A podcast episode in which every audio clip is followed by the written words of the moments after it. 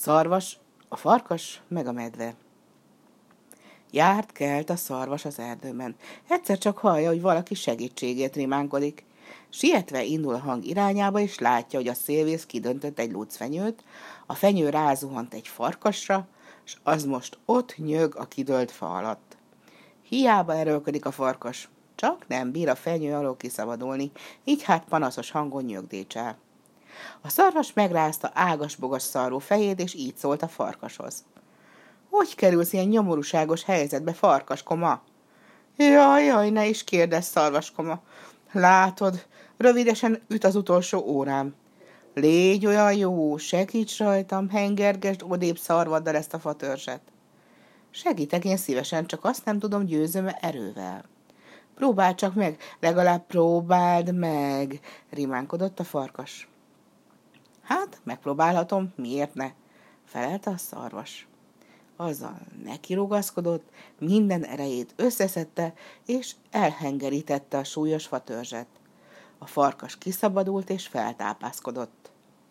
Nem is tudtam, hogy ilyen nagy erejű vagyok, csodálkozott önön erején a szarvas. Büszkén megrázta a gandzsát, és indult tovább. Közben a farkas is talpra állt, vizsgálgatja drága prémbundáját, nem sérülte meg valahol, de a bunda sértetlen volt, nem hasadt szét sehol. A farkas hirtelen a szarvas után iramodott, megállt előtte, nagyot dobbantott és rárivalt. Állj! Mit akarsz tőlem? kérdezte a szarvas. Egy lépést se tovább, mert én most nyomban itt helyben felfallak, hiszen zsákmányul ejtettelek.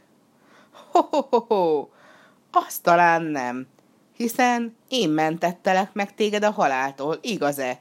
kérdezte a szarvas. Hát aztán, ha megmentettél, hát megmentettél, én meg felfallak, felelte a farkas. Ostobaságokat fecseksz, szégyeld magad, szomszéd.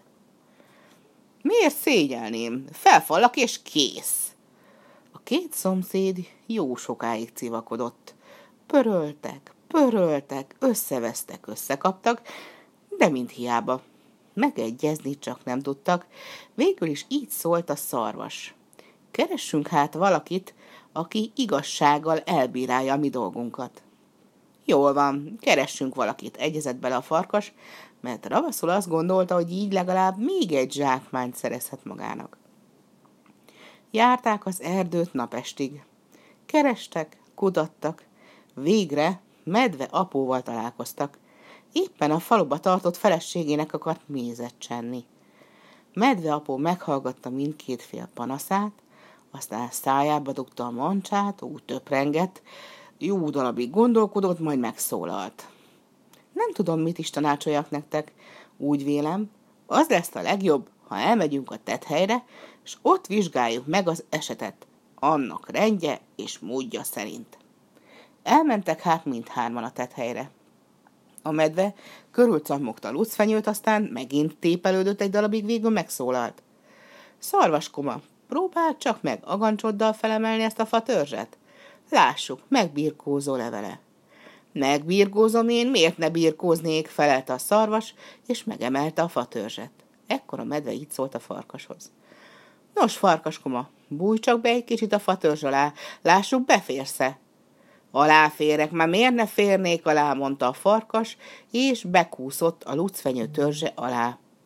Ekkor a medve újból a szarvashoz fordult. Te pedig engedd rá a törzset, így né.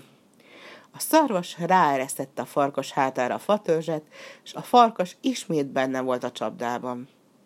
Ha benne volt, hát benne is maradt, ugyan ki segített volna neki még egyszer.